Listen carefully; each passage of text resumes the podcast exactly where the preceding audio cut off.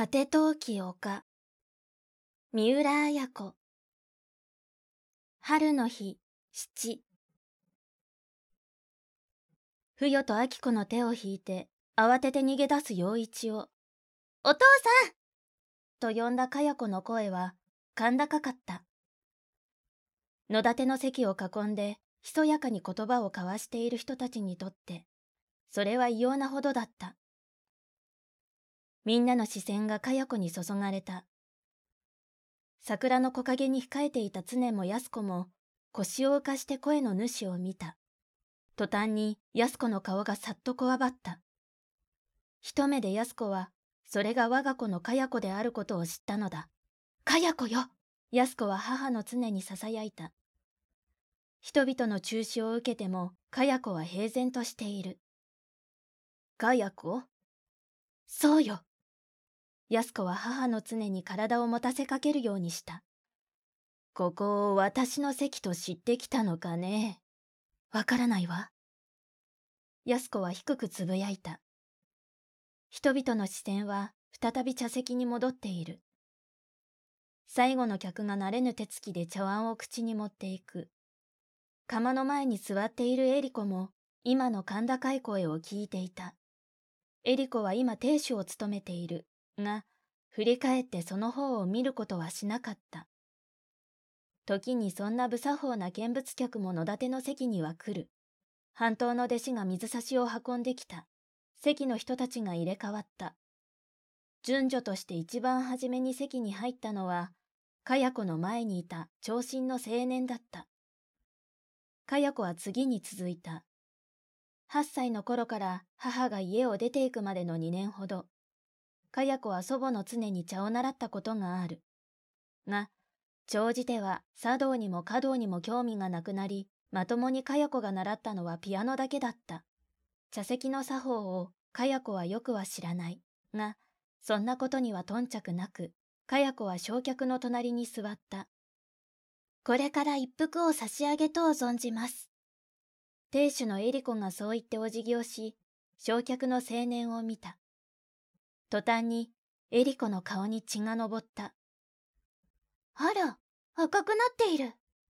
焼却の隣のかや子は素早く青年を見た。青年もちょっと顔をあからめている。愉快だわ。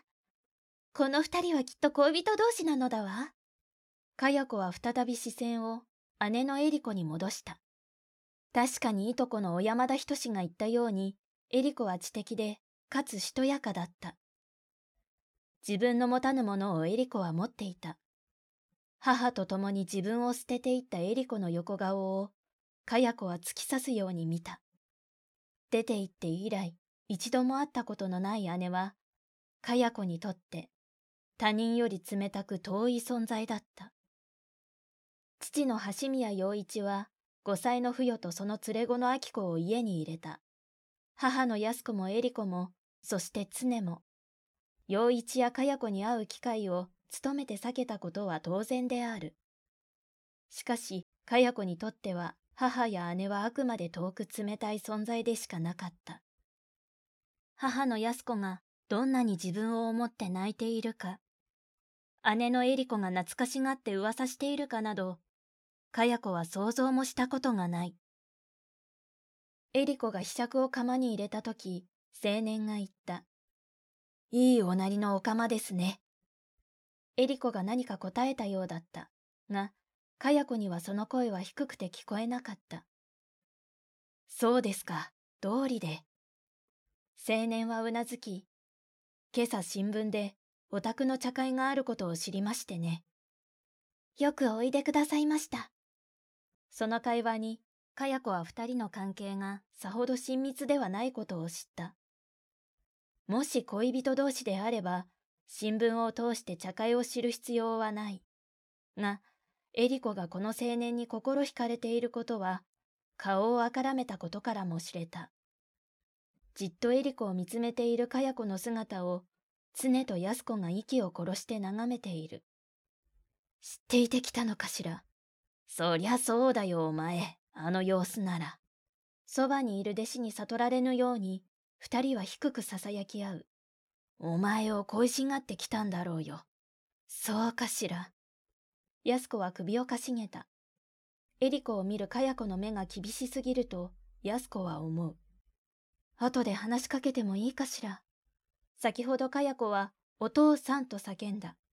そのあたりに橋宮陽一と妻たちが来ているのではないか。そうだね。声ぐらいかけても。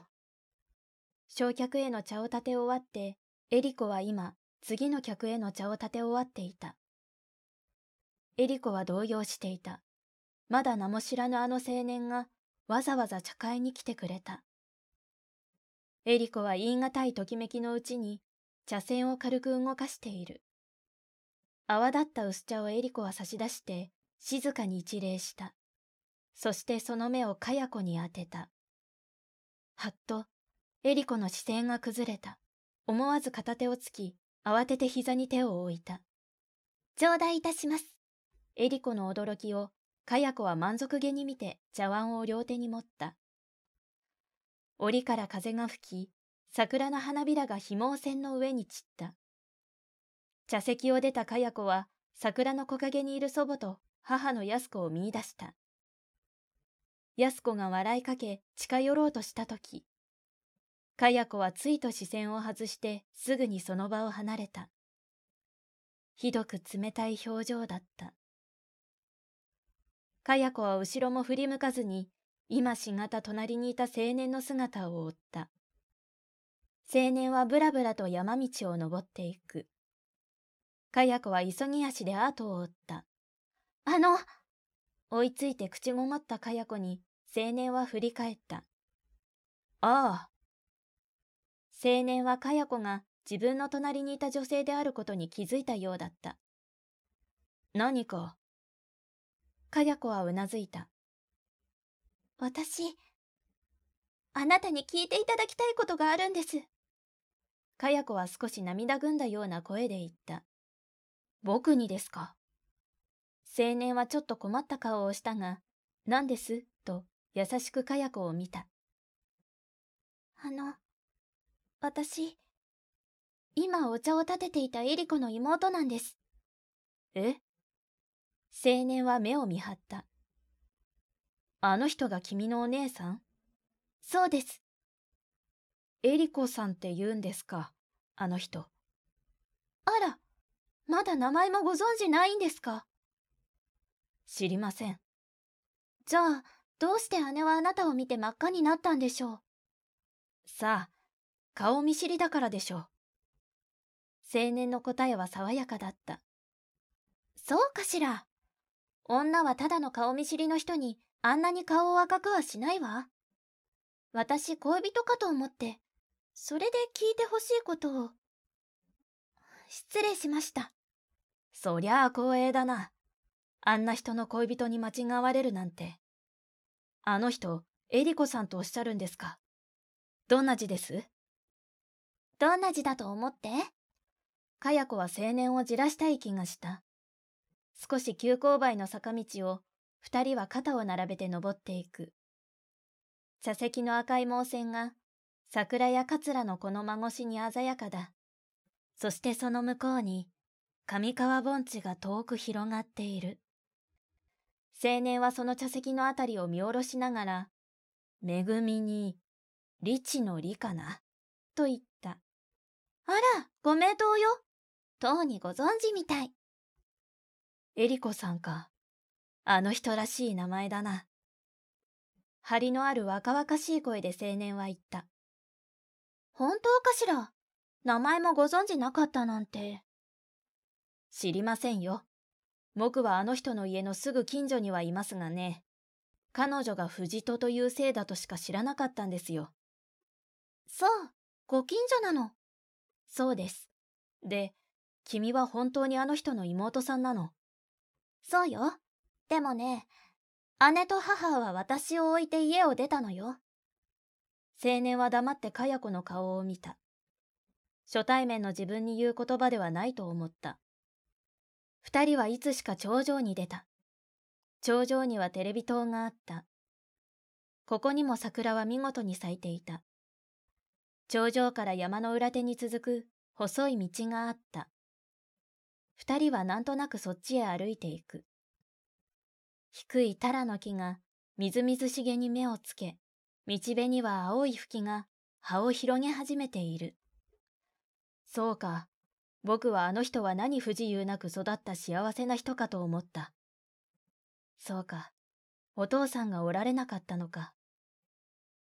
青年は独り言のように言った。でもね、姉は幸せよ。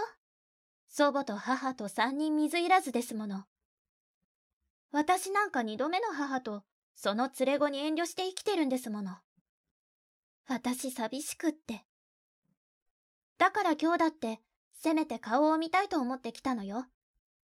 でも、姉だって母だって一言も言葉をかけてくれないの。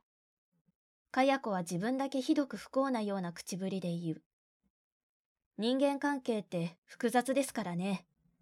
しかも夫婦別れってのは微妙でしょうからね。あら、あなた私に同情してくださらないのね。たった今知り合ったばかりなのに、かや子は恨みがましく青年を見た。そんなことありませんよ。僕だって二度目の母どころか、三人の母に育てられていますからね。あら、本当？本当ですよ。もっとも三人ともみんないい母だったんですが、やっぱり自分の母って少々出来が悪くても気兼ねなくものが言えますからね。自分の親よりいいものはないさ。青年は明るく笑って言った。じゃあ、私と同類校なのね。でも同類校さんの肝心要のお名前をまだお聞きしていなかったわ。新芽のけぶるこの間越しに旭山の裏手の山々が見える。ああ、僕はね、東西南北の西、列島の島、帯広の広、貧乏の棒の脳を取った雪。わかりますか？西島博之？かや子は目を輝かした。よく一度でわかりましたね。大抵の女性は、こう言うと混乱して一度で分かってくれないんです。ところであなたの名は？私？橋宮かや子。かは香り。やは一円なりのなりよ。変な名前。橋宮かや子。なかなかいい名じゃありませんか？橋宮建材と何か関係がありますか？あら、橋宮建材は父の会社よ。ご存知？知ってますよ。僕は木工団地の三景木工のデザイナーですからね。あら、デザイナーなの西島さん。素敵ね。建材屋さんとは無縁じゃありませんよ。そうか。するとあの人は伏見屋建材のお嬢さんだったのか。西島博之の歩みが遅くなった。西島さん、やっぱり姉のこと好きみたいね。姉も不幸せなのよ。あなたが幸せにしてくださったら嬉しいわ。好きという言葉を、そんなに手軽に使っちゃいけませんよ。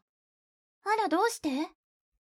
大事な言葉は、そう簡単に口に出しちゃいけないんですよ。あら困ったわ。私そんなこと言う人好きなの。嫌だわ私。西島さんのこと好きになるかもしれないわ。かや子は目を怪しく光らせた。僕に聞いてほしいって何です？かや子の今の言葉には取り合わずに西島は言って歩みを返した。自分の言葉をそらした西島に、かや子は言った。私、こんな人気のない山道を男の人と二人だけで歩いたのは初めてよ。なんだかすごくロマンチックだわ。まるで恋人と歩いてるみたい。かや子はすみれの花を摘みながら言う。もう僕に用事がなければ失礼します。西島はきっぱりと言った。あら、どうなさったの？怒ったの？どうしたのよ？どうして怒ったの？私あなたが姉の恋人だと思ったでしょ？だから私と姉が昔通り仲良くなれるように助けてほしいと思ったのよ。そうですか。あの人と君がね。僕にその力があったらいつでも中に立ちますよ。ただし、その日がいつになるか保証はできませんよ。西島博之は優しい語調に戻った。ありがとう。じゃ、バイバイ。無邪気に言って、かや子は不意に駆け出した。子供のように勢いよく走ってゆくかや子の後ろ姿を、西島博之は微笑して見送った。急な坂道をかや子はつんのめりそうに走っていく。ハラハラして見送っていると、かや子はカーブを曲がったところで勢いよく倒れた。西島は驚いて駆け寄っていった。小説、果て陶器丘、集英社文庫、朗読、七瀬真由。